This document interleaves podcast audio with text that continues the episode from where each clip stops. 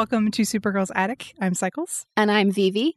The premiere of the final season of Supergirl is coming up. So we thought we should do an episode answering some of your questions and talking a little bit about the format for this upcoming season for the podcast and talking about the news that we have about the theme of season six of Supergirl.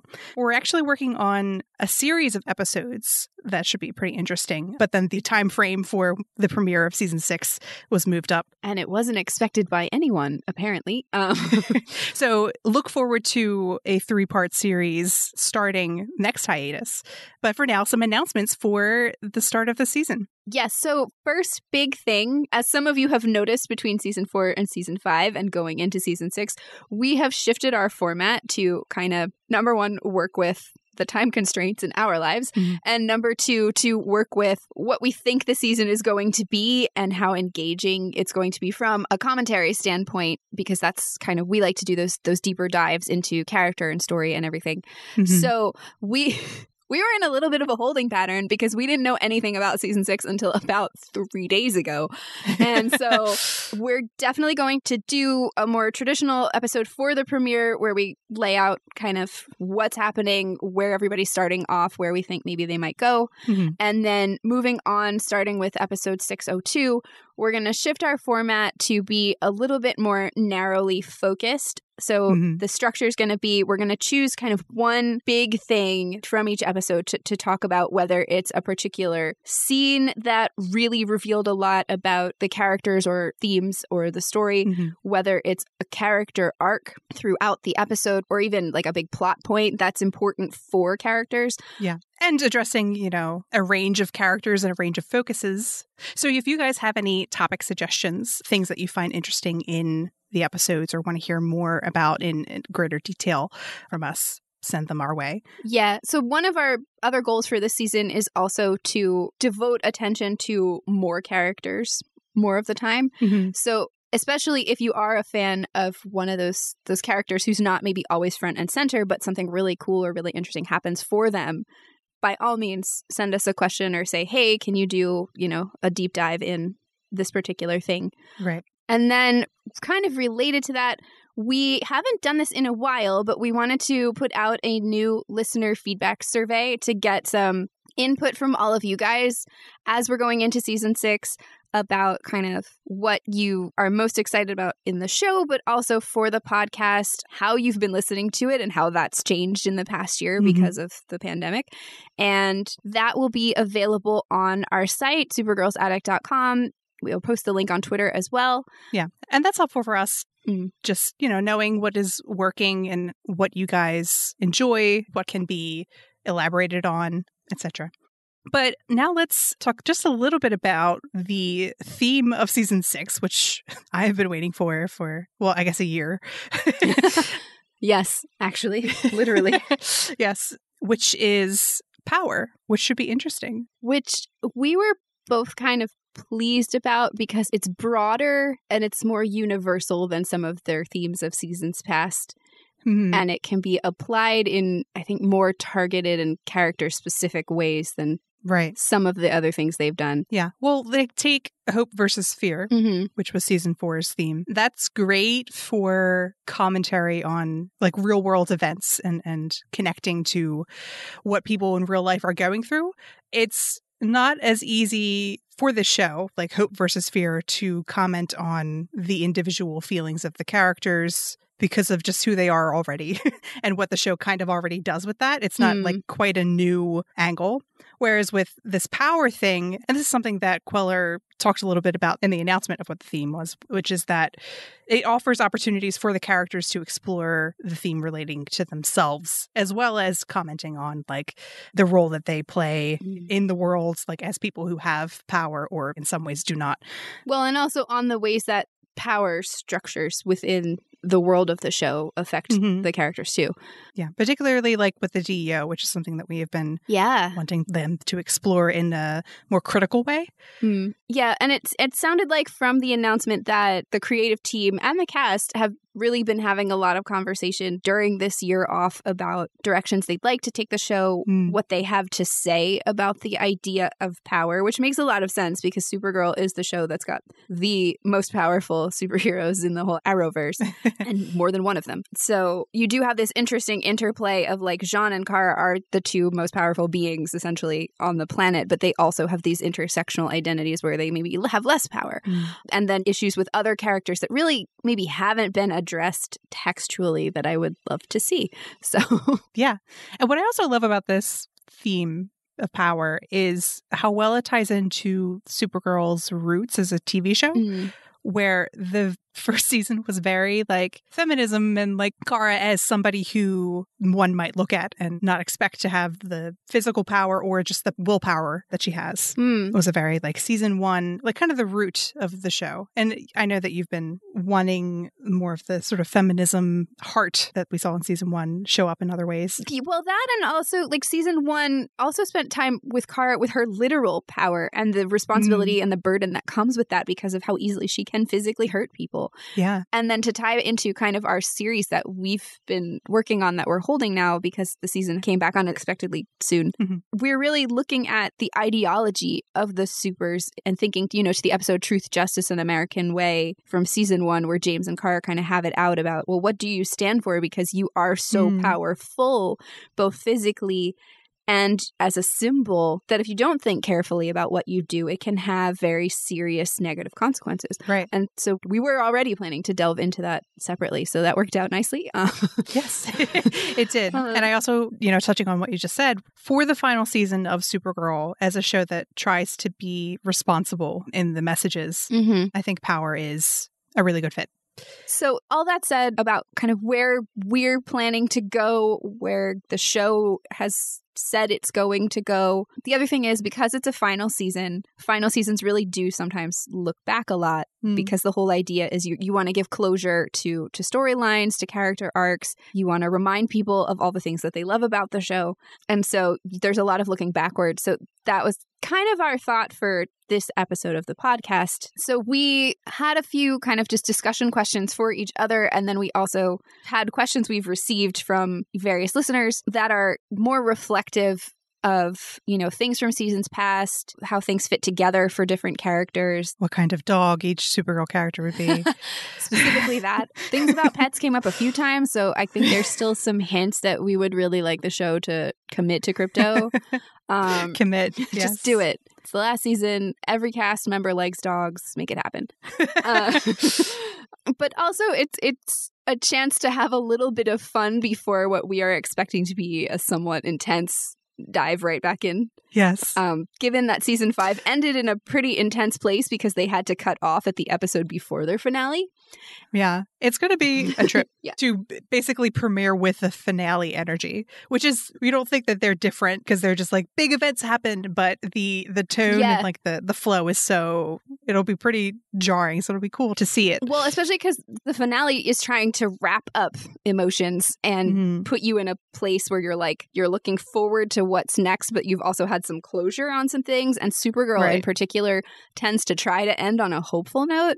So it'll be interesting to see how they've had to rework that because in your premiere, you want to set up conflicts. Mm. You don't want to end them. So, yeah. I mean, you want to end some things that maybe were conflicts from last season because they had to leave some stuff hanging, like poor Brainy. Mm. Yeah.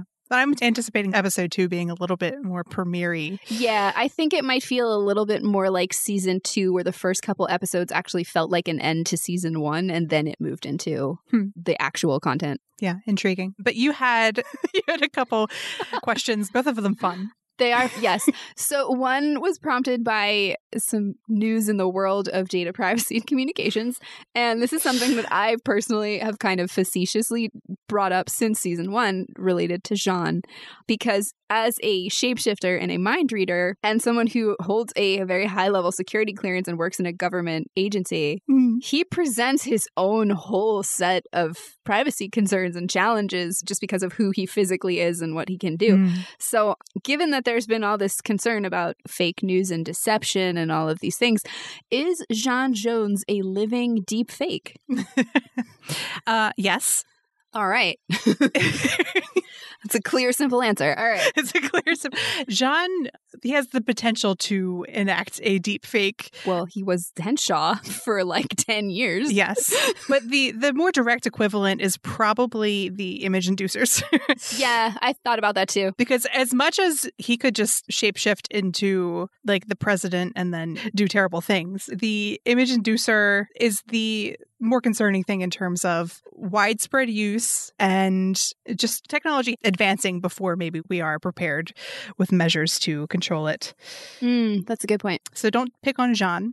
I resent that attacking Space Dad, although he does definitely use it in questionable moral ways. Yeah. Well, that's definitely kind of a point that season four brought up because every time we saw the image inducers being repurposed by humans, it was deliberately to do the things that humans were afraid aliens would do, which is to just blatantly deceive people in a corrupt way. Mm-hmm speaking of power and who holds it and right. who is responsible ultimately for that happening. Is it the creator of the technology? Is it the regulation? Is it the people using it? Is it all of the above? Mm-hmm. You know. Yeah.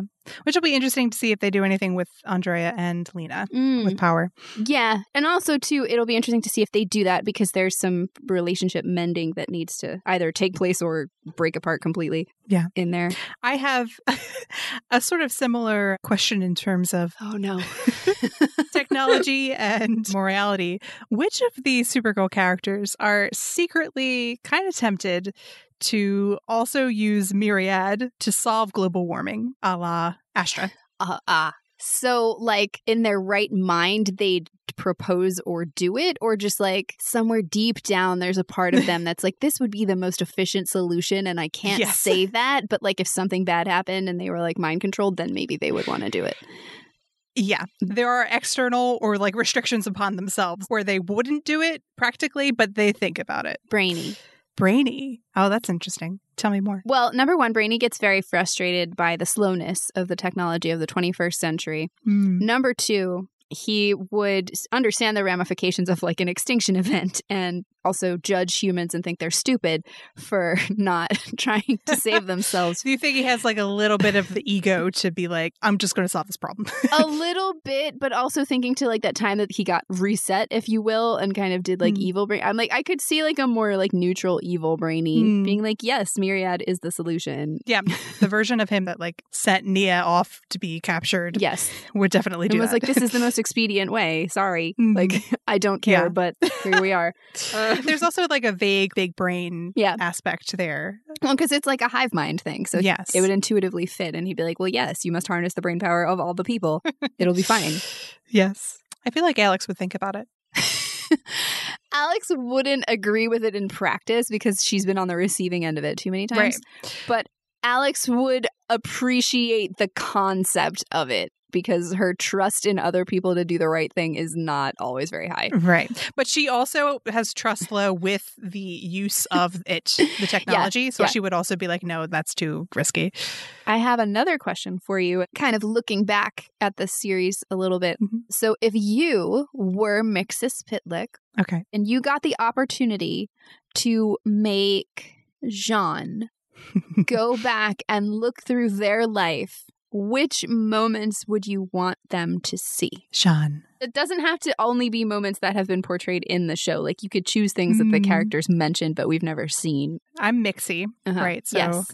I have some sort of goal here, mm-hmm. which I suppose, like with Kara, where it was like, here's here's a lesson, something you need to learn. Okay, so J'onn's already looked at his past with his brother. Mm. True. I would just be nice and let him look at his family. Aw, that's very sweet. I was going to come up with like a character driven thing, but I just wanted to do that. we could also be like, it depends on sort of what's happening in his life, but learning lessons about who he was in that space where he was happy and had some sort of sense of his identity Mm. and where he has changed. And what about him then looks different to him when he compares himself to that person now? Mm. Nice. And my second question for you, Vivi, Uh oh. is if you could craft a villain that tests all of the major characters in interesting ways. You don't have to go through every character, but Okay. who you think would test each of the major characters, who would they be? I think I would want either another villain like Psi, Hmm. who is one who targets more psychological vulnerabilities, Okay. or I would want another character kind of like Lockwood in some ways, who's really not a threat in a physical way, like out to take over Earth like the Daxamites or whatever, but who ideologically is a threat, but not in like the crazy way that Lex is a threat. Right. So it'd be interesting to see sort of a fusion Or of even something that was both. Yeah. Yeah. Somewhat, it, would- actually, it would be really interesting if it was like an alien who, like Kara, has managed to really make their way in the world Hmm. of humans and who has built up a following and an audience in like an ideological way, but then who also can control people, not control people in like a myriad way, but who can impact people's thoughts and feelings with superpowers in some way and that Hmm. preys upon people's fears or insecurities to kind of manipulate them Yeah. I like that. because I feel like that would unleash some of the, the weaknesses of all of the characters in different ways Hmm. and that's where you could then connect to the, the stronger together concept because on their own each of these people could easily fall into a little bit of a spiral but they all have strengths where the others might be a little bit weaker and right. can rebuild each other and say like no hey you can do this Sort of like a divide and conquer attempt. yes That does not go well. yeah but it also leads to really nice opportunities for like in-depth like scene work for specific Yes. characters e- either one-on-one or in small groups which sometimes there wasn't a lot of hmm Yeah. I like that. Good job. thanks thank you i passed I did it. The test. The test. All right, so then we have a series of questions that we received from some of our listeners. The first one was an anonymous question, and this isn't reflective, but if each of the characters got their own super pet, what would they have? Wow. So does the pet have to be super powered, or it's just like each superhero gets a pet? Super powered. I think that's important. Okay. hmm. I mean, I know the obvious answer is like Krypto for for Supergirl. She could still have a little Streaky the Wonder Cat or whatever. Yeah. Little flying Streaky. Apart from those sort of like go to ones, I would say she gets one of those like iguana dragons. yes, like Spike. And then they can fly together. Oh, that's so cute. Hmm. Kara should have a reptile because reptiles like to be warm because they're cold blooded. So it'd come and snuggle with her. That's true. You have any characters or another pet for Kara? Mm. J'onn, I would want him to have something that was like either can shape shift itself or that's like Hmm. really clever in like a tricky way. So like the, the obvious answer is like a chameleon or something that changes color and blends in and like does things. well, that's cute then because the two aliens have like They're little lizard like pets. lizard pals. See, but my other thought was like a little octopus because they're devious and they can do all kinds of things, and some of them can also change color. yeah, that's great. Alex needs a pet that's like a mood ring that reflects how she's feeling at different times. So, what's like a nice, like comforting, snuggly pet that also appreciates moods of people? Actually, she'd probably have some kind of dog. Let's be real. Yeah, they're pretty social. They are they are pretty social, but also just because dogs can get very like protective of their space and their owners. So Oh, that's kind of cute because Alex has that protective family energy. yes, exactly. All right. I have one for William, oh no. Tell me. which I feel like is like a continuation of our joke about the cat in, in our, our last episode. Kara tries to pretend that Alex has a cat. oh right, yes. Right. And then eventually William finds out, and Alex is like, I can't have a cat right now. And it's like a cat that, like Kara said, is like kind of bitey, but is nice to William. Aw, that's cute. And so they end up giving it to William. I don't know what superpower it would have, though. Yeah. It would, Um, it would be, be like super typing, like it could it could type. super reporting Uh. cat. what skills would would William need as a reporter? Uh, it could sneak into places for him. Oh, he cozies up to people who like you can trust. If William put the cat up to Lex's face, it would hiss. Oh, Where- oh, so it like gauges people's intentions. yes, for the person that it is most connected to and on the same wavelength of. So it's like a familiar for like a witch. Yeah, All right, William's a witch. there we are. Perfect. we have a similar question from Layla Paper, which is which breed of dog would each Supergirl character be? So I hate to break it to you, but I am not a person who likes pets at all. so uh, I, I feel like that's a little bit on purpose by these people. I have not paid attention to breeds of dogs since I learned them when I was probably about six years old. So I don't even know what they are. So I don't know breeds of dogs either, so we'll try our best. which is Gar is a golden retriever, Yes, which is the only kind of dog I know. For Alex, I kind of have like husky energy. no. Well, oh yes. Wait, actually, maybe because huskies are like really smart and can get really high strung and anxious if they're too bored. So Interesting. All right, I accept. Pulling out the dog knowledge. pulling out the, uh, the the buried knowledge. Yeah. And then J'onn, I don't know, like a mastiff or something. I have no idea.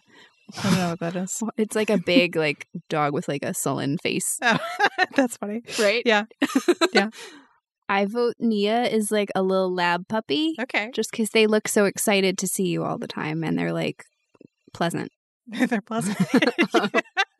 yeah, not the deepest uh, character going to be meta that de- we've a done. deep plan here. Like, yeah. okay, and then we have Brainy can be like a robot dog or robo dog.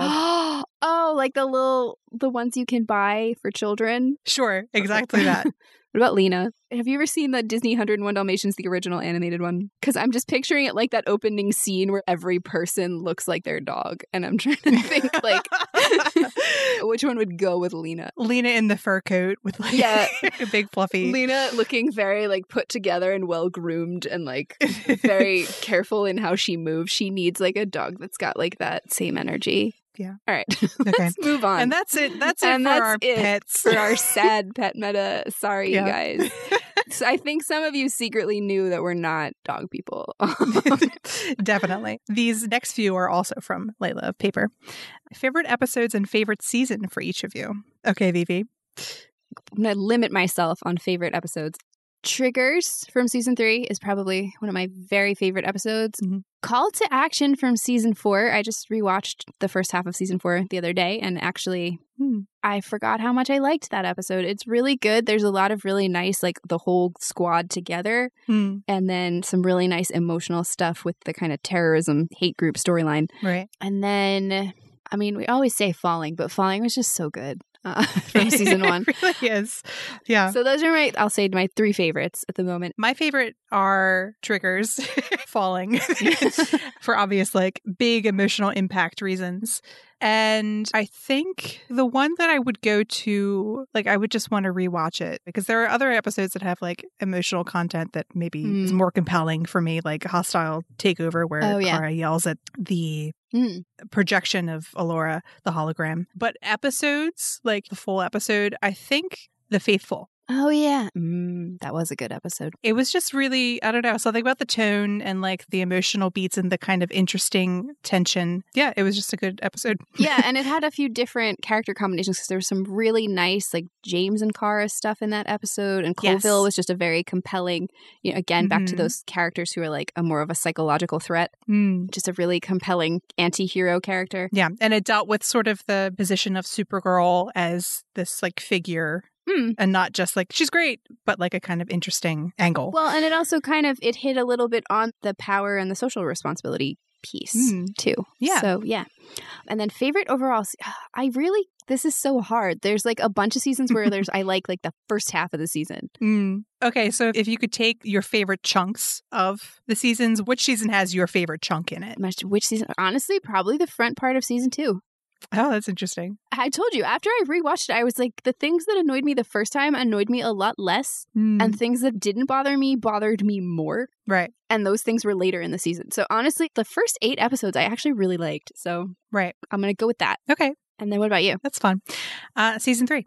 Well, yeah, uh, that's yeah, That tracks, yeah. unsurprising. That's not totally surprising because it has it has its faults, you know, which all the seasons do. But there was so much good character work, Yes, In it. I agree. even like later, you know, and stuff they did that I didn't like with like the conflict with Kara and Lena or whatever. It was still good, interesting content. Yeah, the trio all had interesting like really strong character moments and, and Yes. testing the characters and also playing into one of the big themes of the show of resiliency and, and Mhm. hope and, and family and they landed in a really nice place by the end and yeah, if the show had just been seasons one through three i would have felt like okay yeah i would have wanted more content but the story itself would have felt like a nice complete like thing yeah. Next question from Layla is what superpower that we have seen in the show would each of you want? I would not want super hearing. I already have really sensitive hearing. No, thank you. Uh, it's distracting enough. Hmm. Speed, I think, Speed. Oh, that makes sense. I just have you. so much to do. You, just- you like to complete tasks. and- I could get the mundane stuff done and out of the way and have more free Right. time for fun things. There we are. yeah. All right, what about you? Brainies, tempting. Dream power. We have shape shifting. No. Which, and the mind altering. J'onn can do all kinds of things. Oh, I would read minds. that yeah, I could I could see that for you. It'd be totally like a breach in privacy, but Exactly. That's what I This want. is why I asked if J'onn, J'onn Jones personally is a giant data privacy concern. Uh, like, he really is. but that would be great because then I could, you know, do people meta. you you could do it more effectively than you already do. Yeah. it's like if Kelly had mind reading, which would be kind of an interesting Ooh. plot point for like a therapist, sort of morally questionable. Hmm. Well, but also because she's been looped into kind of the Martian stuff as well, which I love just Hmm. for what that says about the longevity of her character family. sticking Yeah. in the family. So, another question your favorite aspect of the show?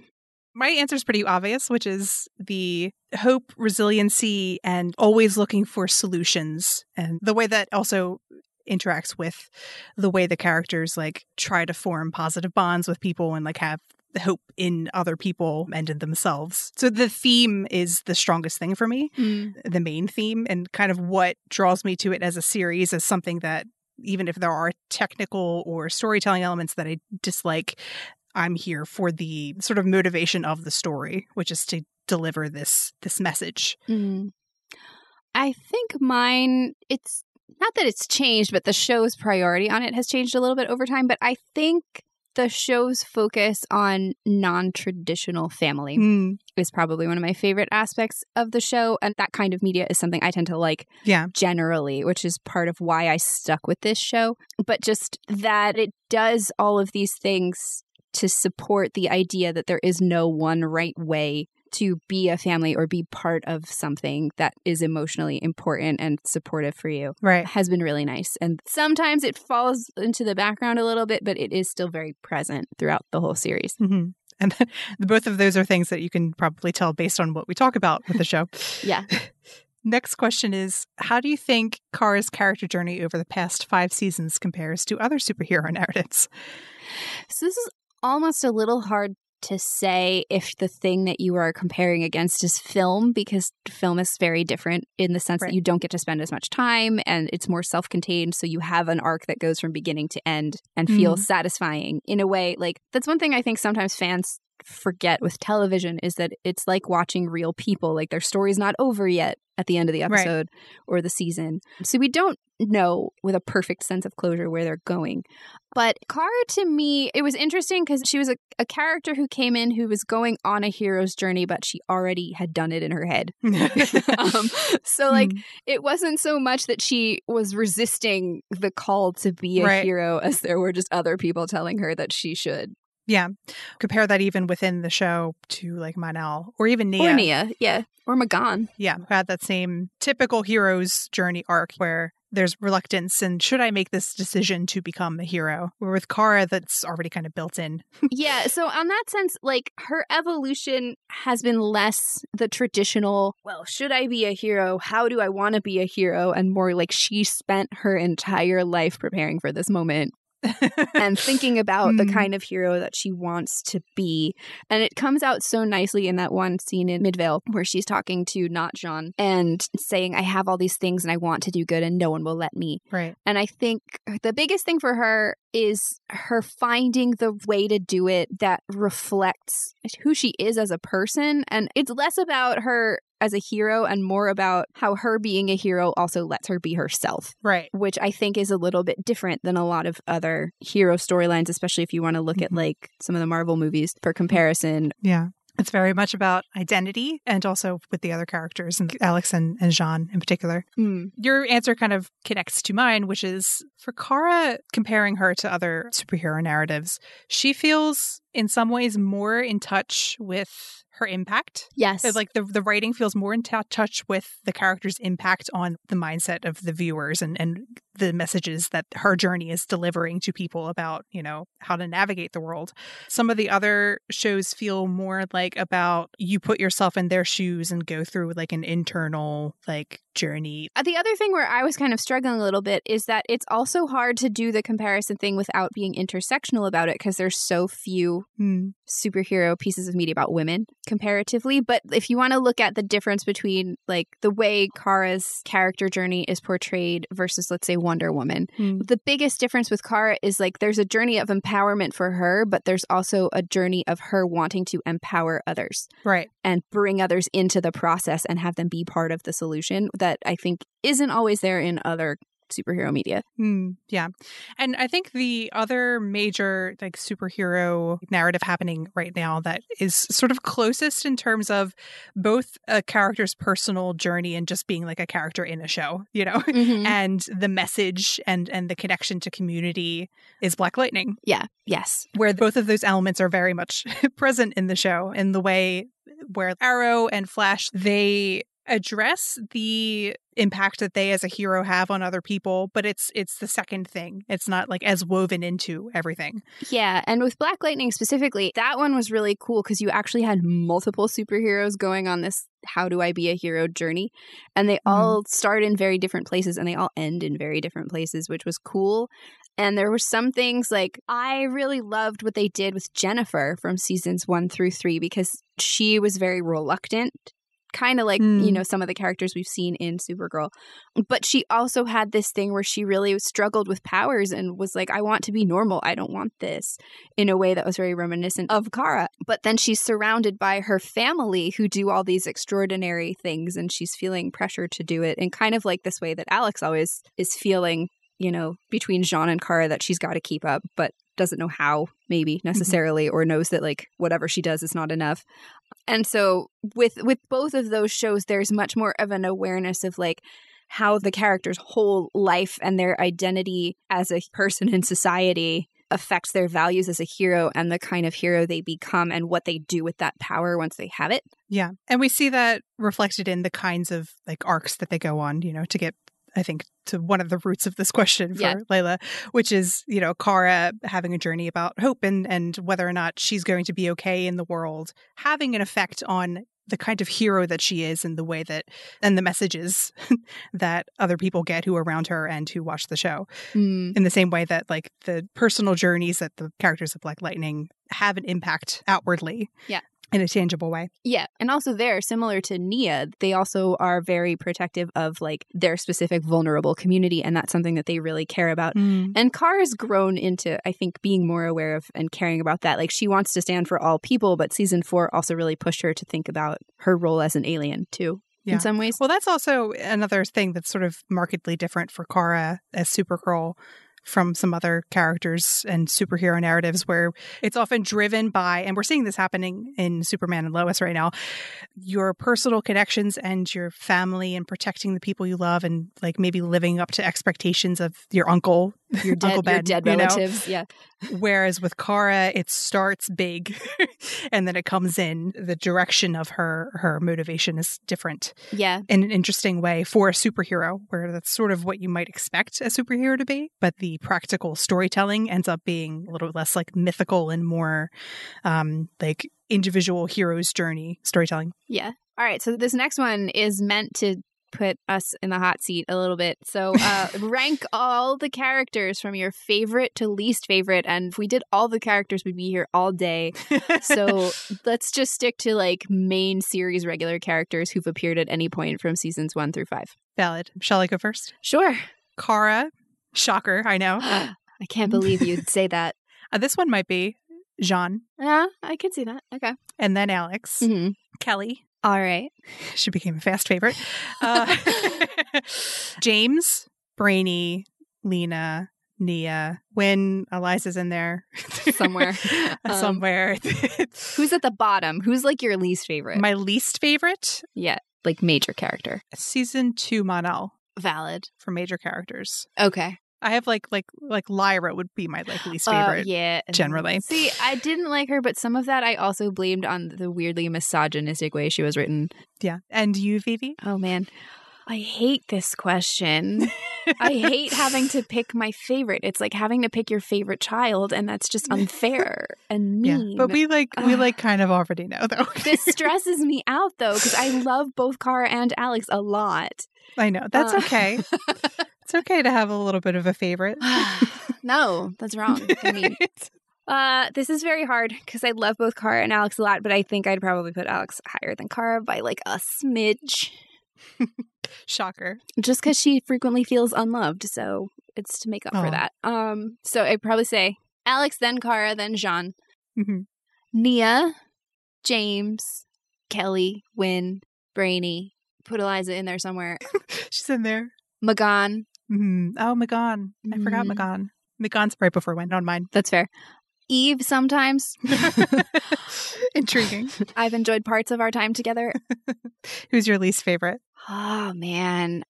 Honestly, as I keep rewatching the series, Kat gets lower and lower just because she's mean all the time in a way that was funny pre like the Me Too era and now isn't. it's Um, not. Yeah. it's uncomfortable mostly. I think if she had stuck around, she would be a lot more palatable. she would have probably gone through like a growth arc of some sort on that front if they'd kept her longer. Um, so I would also put Maggie like down near the bottom just because rewatching season two, I think because all the relationships, the romantic relationships were so lackluster, like Sanvers came out looking the best by comparison. But then just Mhm. when you're going back and looking at it and seeing how much the individual characters have grown since season two, it's just like, oh, that wasn't a good choice for Yeah. a long term kind of thing.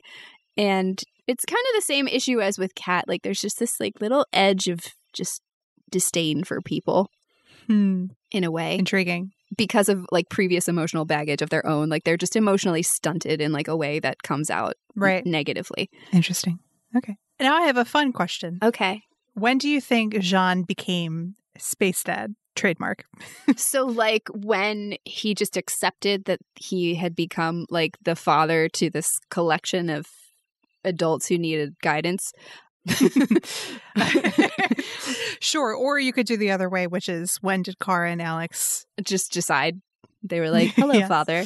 hello, father, whichever speaks to you. For Alex was before the show even started, so Uh, so it, there's that element of it, right? Because like she and J'onn had this kind of father daughter dynamic from the beginning, Hmm.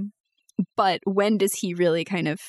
You know what I think? Yeah, tell me. Because of who Alex is Mhm. as like a very like protective and family oriented person, I think he became more officially space dad to her Mm-hmm. when Kara was also there Yes, I agree. because the unit was complete and Yes. you know, it's an important thing for her for the people she loves to get along. Oh yeah, and when they don't, it stresses her out, which yeah. loop back to my answer about characters. But yeah, I think the the point where Kara and Alex are like, "Hello, this is father," is very early on in season one, and I think it takes J'onn a little bit longer to be like, "I guess I've already let you in emotionally, and it's too late now." I have a I have a controversial Okay, I think J'onn was there first. and oh, really? Yes. Go on. Oh. But he held them at a distance. I think he had decided quite soon after he was given the sort of mission from Mm. Jeremiah yeah. and like maybe a little bit after his talk with Kara and like seeing Alex and maybe it became more cement when he actually started interacting with Alex Mm. but I think he was the first to get there emotionally but where he feels like they feel the same way about him or like he can demonstrate that Yeah. in an emotionally open way was later in season 1 some of that too is also like a boundary thing because he's Alex's boss. Like, you know, yes he can't be Yeah. unfair. well, but I think uh, we got the news that he hired her partially because he saw her as someone he wanted to protect and like felt Yeah. that connection to. Yeah. That's true. Well, and it's also you can tell he's already put a lot of thought into like the things that are vulnerabilities for her when they talk at the jail cell because he's I mean some of it's the mind reading but like he's got a very good sense of who she is and what her insecurities are in a way that he's like I would Mm. like to nurture you. Uh, yeah, that's true. Speaking of favorite children, yes, J'onn definitely has I don't actually I'll take that back. I think it's more tied now. yeah, that, I do as that well. he's had time for Car to grow on him. they both have different things that they connect with J'onn about and like sort of same wavelength, but you know, Yeah. Alex is more personality and Car is more experiences. Yeah. Like season three was really lovely for J'onn and Kara bonding Yeah, because they got to talk a lot more about what it was like to be the last of their kind and also the survivor's Mhm. guilt that kind of goes with that. And yeah, and they had the parallel arcs with their parents coming Mhm. back. yeah. Yeah. These next two questions are from Rachel or Cyclone Rachel on Tumblr. And she says, "What has been your favorite line of dialogue from each main character?" I had an immediate answer to this one. Go on. So I think I shared this when we made the video essay for Alex in Wonderland. Two of my all-time Mm. favorite individual lines in this series are in that video.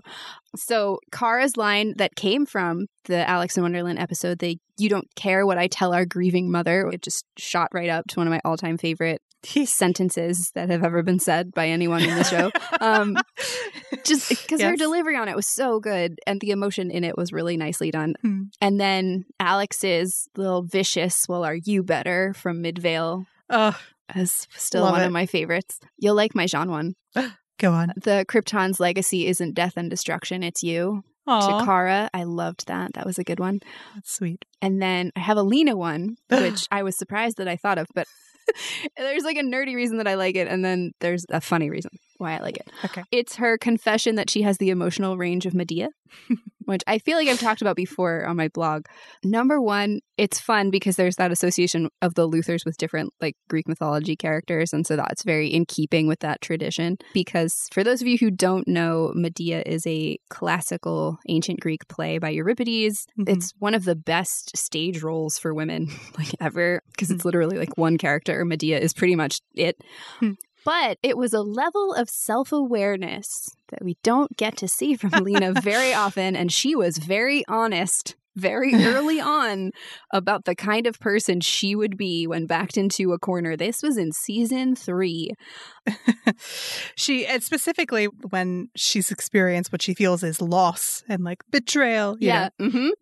And she's very honest about what she will do to people if she feels like she's been wronged by them. And I clocked that as the red flag that it was. because Medea, the whole story is of this woman who she's scorned by her ex husband and she wants revenge and she will do whatever it takes to get revenge and just destroy him, Mm. even if it hurts herself and other people she loves in the process. Like she murders her own children because they will be the perfect vehicle to deliver the Oof. thing that will poison her ex's new wife yeah. like she she makes them carry a poisoned thing and she decides that she wants them to die because it will be the thing that will hurt him the most because he will have no heirs and like that's a level of self-sabotaging cold That's quite the emotional range. yeah i mean that was a warning that season 5 was coming way in advance and then i think james's are there other emotions that i don't know about on krypton from when he and Kara are hanging out. it was just a good one. Another line of that one's in the video too. that's in the video too. Watch our Alex in Wonderland video. oh my gosh, yeah, that, for most of our favorites. But that one was just like a brief moment of humor. Lucy's "Why would you run toward a bomb?" this is also that's one of my also favorites. Good. Also yeah, a um, favorite. the ones that you say a lot because they're like so perfect for the characters, and they're just like some mm. of them are mm. just funny. Yeah, they make it a weird way. Um, in a weird way. Why would she run toward a bomb? That was such like lawyer brain. I was like, she would think that, and that's perfect. Would, yeah. Lucy's not funny because Lucy is sassy. Lucy is funny because she is the serious one in the midst of all this other crazy stuff. She's the straight man, as yeah. they say. Yes, exactly. All right. Do you have any that you'd like to add? Yes. Kara, season one, hostile takeover. She lied to me. Oh yeah. Oh, where her voice breaks and then she starts to cry. Yeah, it was a very, you know, part of it is the acting. yeah. It was great in the sense of a storytelling moment because this is one of the first signs that like Kara felt bad in a very personal, not just that you betrayed our moral values or that all just the people like died and that was horrible. Mm, but that it hurt. But that like, yeah you let me down personally like you lied to me and that sort of personal connection with her mom is threatened. Mm. And then also, obviously, Melissa's delivery, where like there's such a vulnerability where like you feel like she is that 13 year old girl who just landed on Earth mm. in a way that even when she landed on Earth, she did not seem to be that vulnerable and, and upset openly. Yeah. And also, obviously, the element where Alex is there hearing that, you know. That just made me think of the scene from season three. I think it's in Triggers, actually, where Alex comes in and says, I've never seen you do that before with the meditation and then they do the cute the hug. Oh the you have me. I know that silly. Oh i know that silly. That's a cute favorite line. That's like a happy sad one. Yes a bittersweet. Because they're both in like a low emotional place but they're being very supportive and it's cute. Yeah. Mm, yes for J'onn, torn between two. one is one of my favorite character dynamics, which is with Kara, with the like "you are not broken" scene in Triggers. Oh yeah, which was just nice. It was such a dad moment. it really was. Yeah. yes, and then also the classic "I am J'onn J'onzz." Yes. From season one, and then also the version of that. I'm not sure if it's exactly oh, yeah. the version he did in season four, where he, once again his identity is affirmed and that sort of next step. It was a nice linked mm. phrase. Yeah. Who else? We have Alex. I know when you're disappointed in me. to Kara um, oh. and the oh. little bit that came after that, and like not knowing what she would do if she didn't have her support, mm. which was great because my favorite moments with Alex, besides like the moment that you pointed out, which was like her on the offensive in a really interesting way, mm-hmm. is her being very vulnerable. Yeah. And obviously needing something from someone else and expressing that. Those are some of my favorite moments, and that was one of the ones that jumps out at me. Mm. Nia's speech is a favorite. Oh. Where she just lists her little personal things. It's nice to see someone else have a hope speech in that same kind of impactful way. Mm. And for Nia to like get that spotlight in a way that is directly related to who she is as a character and what she represents. Mm. This next one is to Vivi. oh, wow. Vivi mentioned, quote, contextual character development for Brainy and Kelly, end quote, in a recent post. I was wondering if you could elaborate on that. Sure. So by that, I meant I would like to see us get some more kind of background context on who they are as characters in the way that we have for most of the other main characters at this point.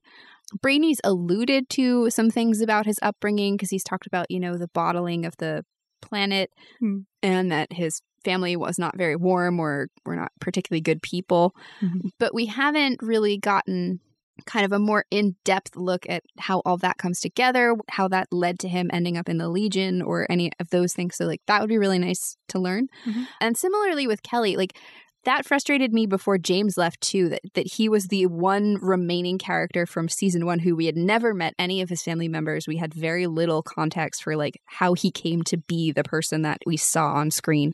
And so with Kelly, I would really like to see more of that because like we had talked about this, and I said I want to know what it would take to make her lose her temper. Like Mm-hmm. Just anything more kind of giving us a sense of of who she is outside of these few roles that we've seen her play within the family dynamic and within her relationship with Alex and stuff like that. Yeah, we've gotten a few angles for Kelly, but I think some history of her life mm-hmm. would be yeah. illuminating and and give us a stronger sense of who she is, where she breaks, where she does not break in terms of like the behaviors that she tends to exhibit in like a normal episode, you know?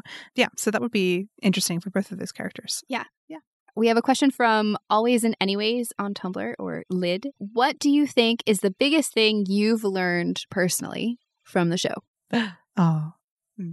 I think the the value of vulnerability where we see the characters, and that's kind of, you know, what I just mentioned about Alex and, and that being one of my favorite parts of her mm. as a character.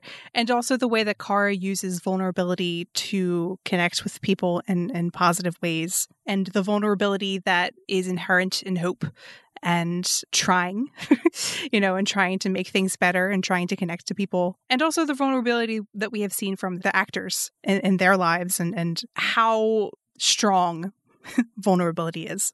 Nice. And you, Vivi? Having more ways to be reassuring and tell someone that everything is going to be okay in a very hmm. calm voice, even when I am also on the inside, like, I don't know. But having been in the role that I have been as a legal guardian and a parent in a lot of ways, to someone who, at the time the show began, was transitioning from being a teenager to being a young adult and mm. who would be calling with the heartbroken, like homesick face. Mm. Having this in the back of my mind is like that model of, okay, I have to be that person who's like calm and I believe in you no matter what. Yes. Which, you know, it's not that I don't, but like to maintain that front of seeming like everything is calm and steady so that the other person will feel like everything is going to be okay is yeah. hard and so like having more visions in the, the emotional toolbox of like how to accomplish that mm-hmm. was actually very helpful yes and which that is also it's fitting that your number one on your list was alex yeah, I related a lot to some of the things from season one. Yes. Um, but also thinking about her becoming a parent, and we joke about like the A and Alex standing for anxiety. She has a lot of her own baggage that she needs. To... She becomes stressed, and yeah, and, yeah, and she's going to be in this role where she you know, in a way, unlike who she was with Kara, she has to be a calming person who makes someone feel safe in the world. Yeah, I was thinking about that, just that character piece of it recently. And I'm sure that's been in the back of minds of people related to the show because a lot of them are parents mm-hmm. in terms of how that impacts you as a person like it's one of those things where you encounter vulnerabilities in yourself that you maybe didn't realize you mm-hmm. had mm-hmm. or that they come out in new ways and like you have to get it together like there's no room for wallowing in your own feelings. Like you have right. to put it aside and find a way to like be emotionally okay yourself so that you can put that energy toward, you know, not screwing up somebody else. Um like yeah. it's like a high pressure thing, but like you really you have to. Yeah. Um, and it's interesting in terms of like messages within the context of the show about ways that we are responsible mm. with each other and you know, being a parent is one of the pretty big ones. Yeah. And, you know, power that yeah, also exactly come into play probably the the other big thing is having the courage to have hard conversations with people. Hmm. Because that is very hard, and a lot of us like to try to avoid it as much as possible.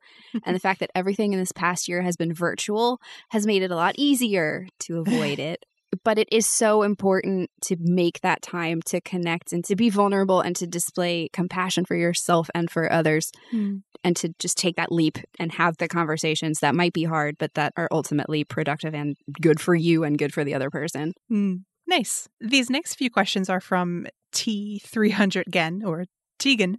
Um, what's your favorite superpower shown on the show? Ooh um Kara's heat vision Oh, that's good. That's a good answer. Both in the the way it's visually displayed and also just because like they use it in creative ways sometimes. How about you, Cycles? Probably uh, sort of latching on to the shown aspect of this question. Mm. J'onn's like phasing. Ah, yeah. I just think the effect is neat, and also it's so alien and a little bit unfamiliar mm. in the like superhero TV movie genre where like this isn't something that we typically see used in a nonchalant fashion where somebody's like just moving through something and the ways that they used it especially in the falling fight with Kara and him phasing Mm. through her was pretty cool. And the visual aspect of the green Martian energy, you know, is nice. Mm, yeah, it is. I like it. Next question is What are some of your favorite fan interactions? So I'm not sure if this is asking about like favorite fan interactions with like fans to fan, fan to the show, etc. But the first thing that jumps out at me is whenever Melissa ever talks to little kids. Yes, I was like, oh, babies. My face just lit up. Like, yes, it's just magic to see. Like, Yes. there was a kid that she talked to who asked a question at one of the Comic Con panels, and seeing those interactions are just pure joy and and the heart. I think even for Melissa, as she's talked about, yes. of being Supergirl. Well, and other actors have talked about it too that, like, if groups of kids or whatever will come to set, how they just.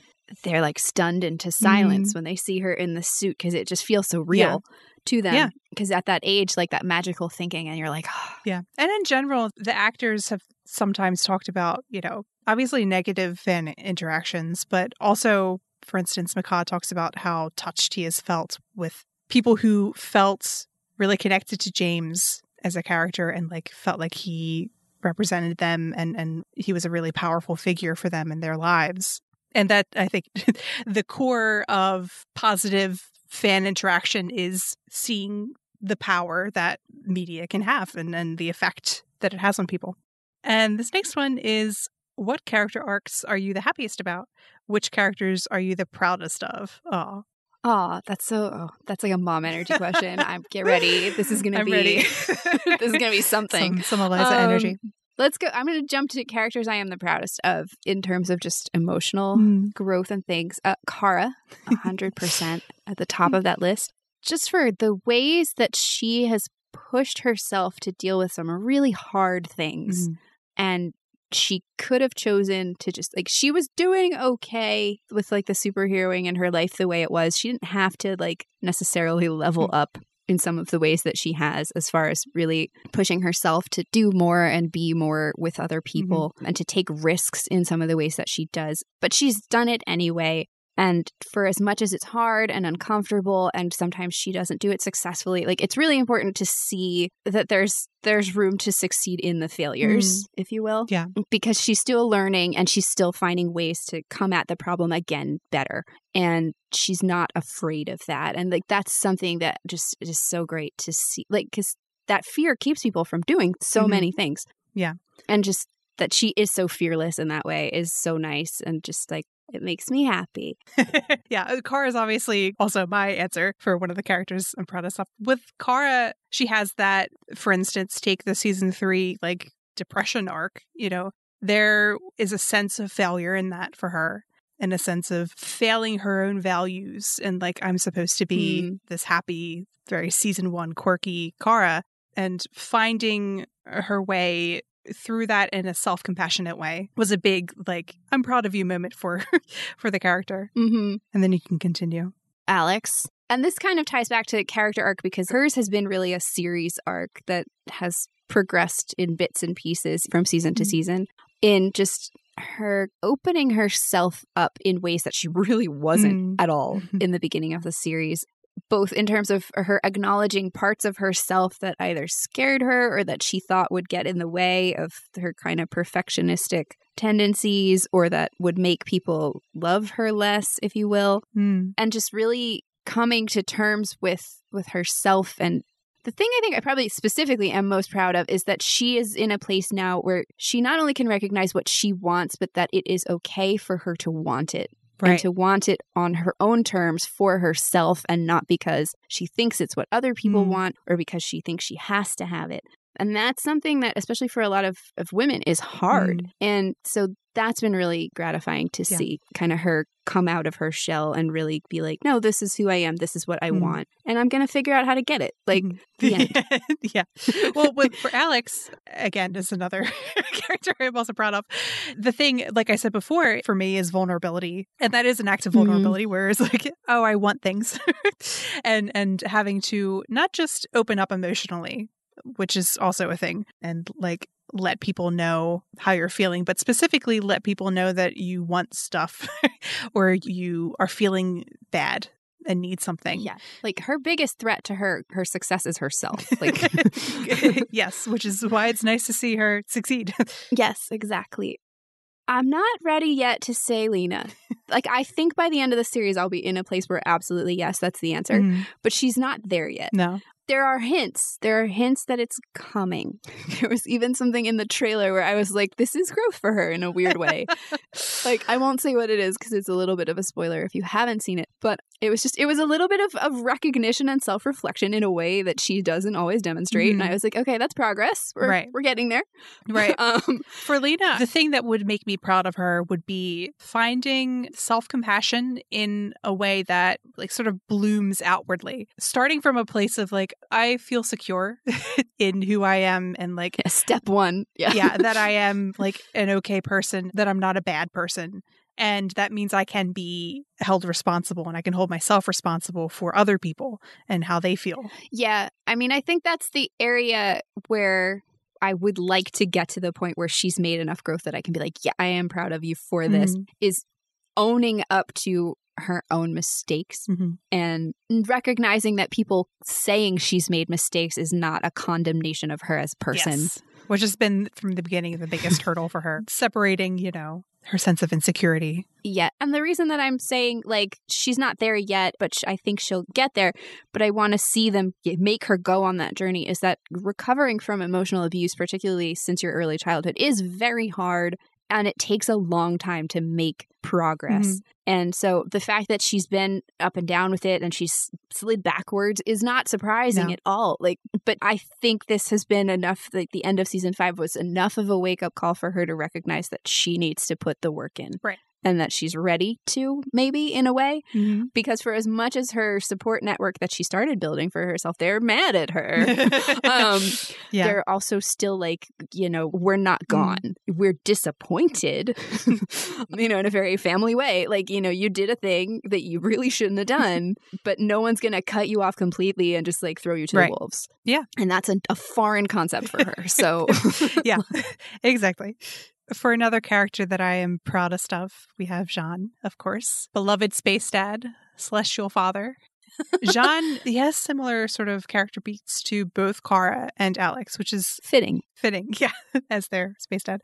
With Jean, I'm proudest of his journey in discovering like morally what he believes in and coming from a place of being someone who lost so much because of people, because of actions that people took, you know, a genocide and navigating that horrifically like heavy emotional challenge of what do I believe in? How do I deal with with the world? Knowing the extent to which it can be punishing and finding his stance, you know, starting from season one, where he decided that he didn't want to kill the white Martian who had disguised mm. himself as Senator Crane, and deciding later on that he's not entirely nonviolent, but also, you know, he has certain standards for himself and and feeling confident in that in himself and him as the Martian manhunter and as a protector. Yeah. And for the character arcs part of this question, we also had another question that was quite similar. Yes. And so the other question was all of our pals on Supergirl have had some really wonderful growth journeys. Which one has been your favorite to witness and why? Hmm. I mean, we've touched a lot about this question throughout our answers, reflecting on who the characters are and what they've gone through. My absolute favorite is super surprising Kara. you don't say.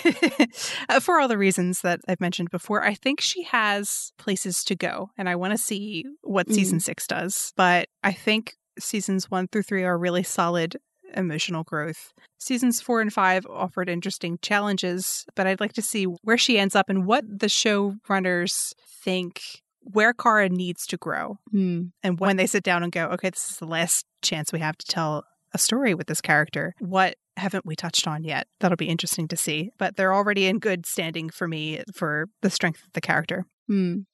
I think one of mine actually is Nia in terms of character arcs that have been really like a joy to mm. witness her whole introduction with kind of the accidental meeting with Kara and them just clicking right away because Cat has this eye for talent and also she recognized that some of the things about Kara that she thought were annoying were actually strengths, and then she sought that out in other people.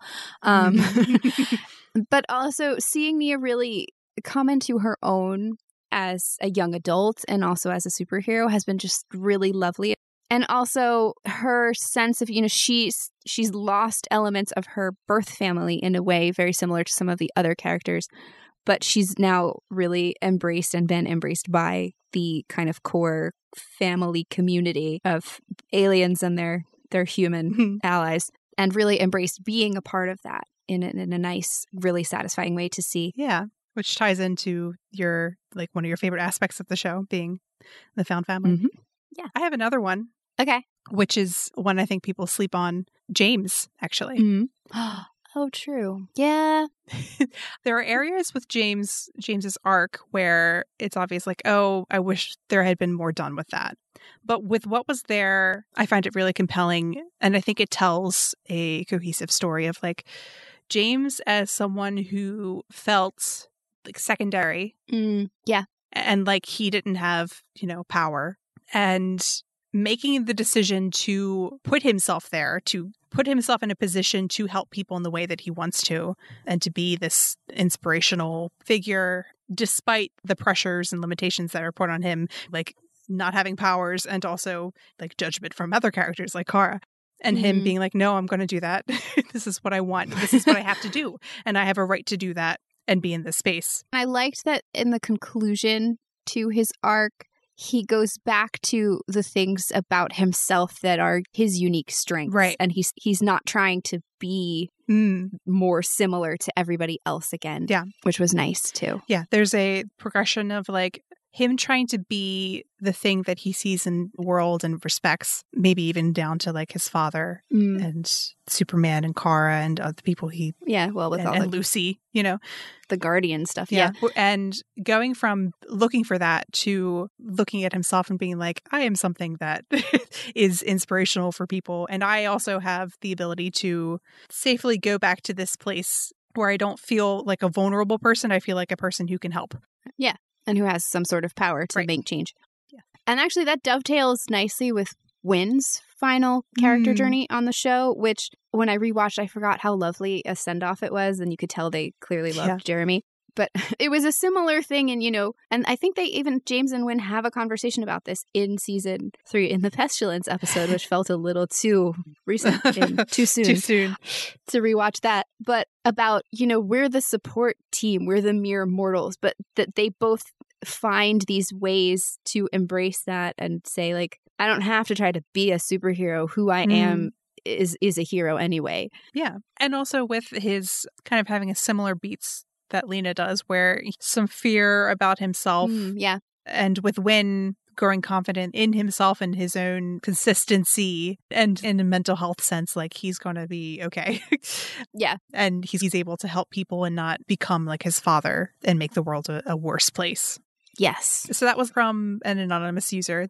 This last question is from Tegan again and is fittingly favorite Danvers Sisters moment. Ah, oh, just one.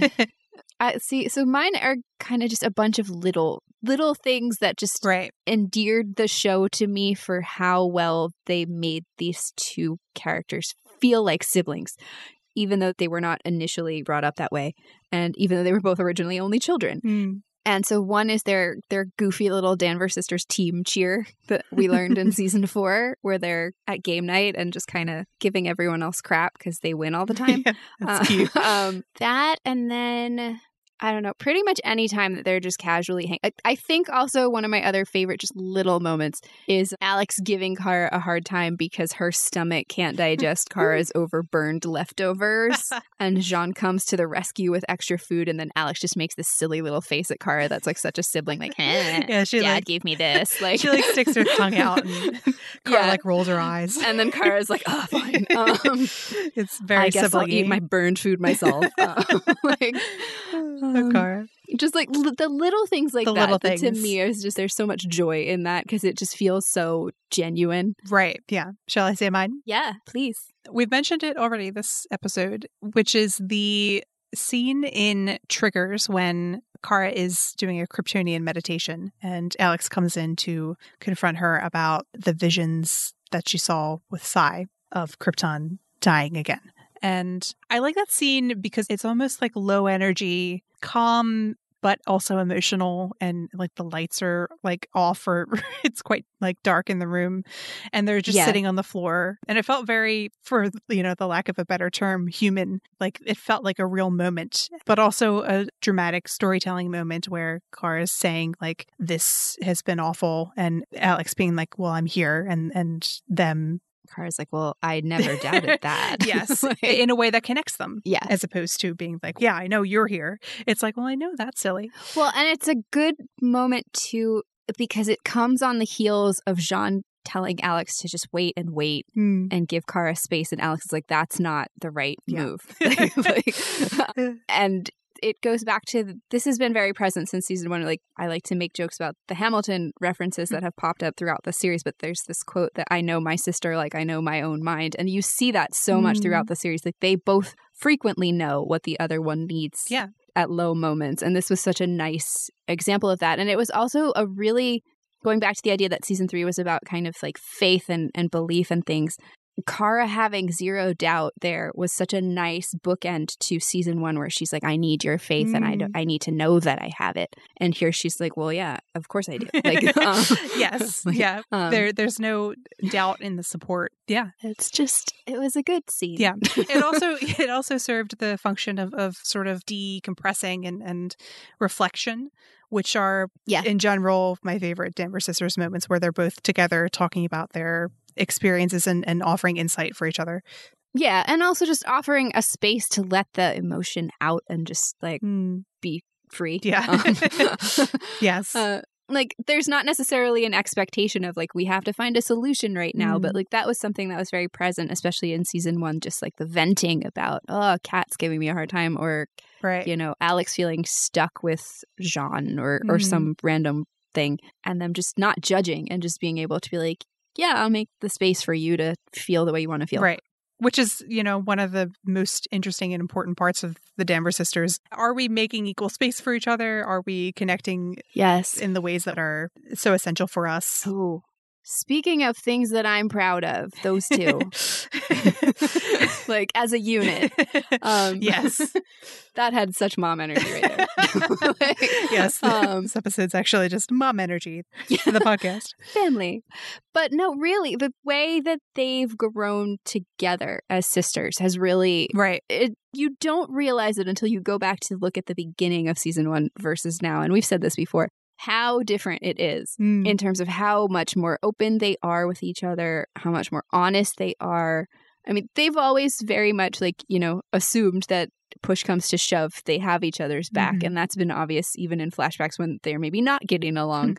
They'll still show up for each other, which echoes actually something Eliza says to Kara you know if something's wrong with a member of your family you you show up like um, that's just what you do mm. but that they are so aware of each other and each other's needs and that they've both grown more conscious of how to best be there for each other mm-hmm. has probably been like the biggest change for them as a, a unit mm-hmm. that's been really cool to see yes so those are all of your questions and that wraps up our reflection on the road so far and the characters. And what about the story of Supergirl, the TV show, has resonated with us. And we look forward to seeing the final chapter. Yes, it's going to be a wild ride, I'm sure, in many ways. As we like to joke, I'm ready to suffer, but I'll be happy about it. Um, yes. I think we're being set up for that. Um, From what we are seeing, yeah. Maybe so. Because, I mean, we still have Brainy's possibly dying, William's possibly dying. he was fine. Lex is still up to something. Mm-hmm. They got to do closure on Leviathan yeah. and the, the AI and all those things. So, you know, it'll be, it'll be a good time.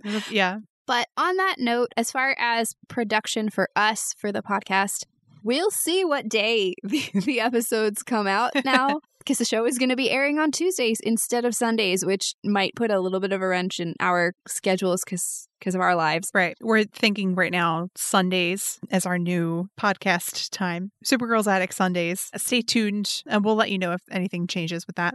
And so don't forget to look for the listener feedback survey. It'll be on our site and there'll also be a link on Twitter. Mm-hmm. And if you want to send us questions or things you're excited about, once the season premiere hits on Tuesday, mm-hmm. feel free to reach out to us on Twitter, Tumblr, or Instagram at Supergirls Attic. And thanks for listening.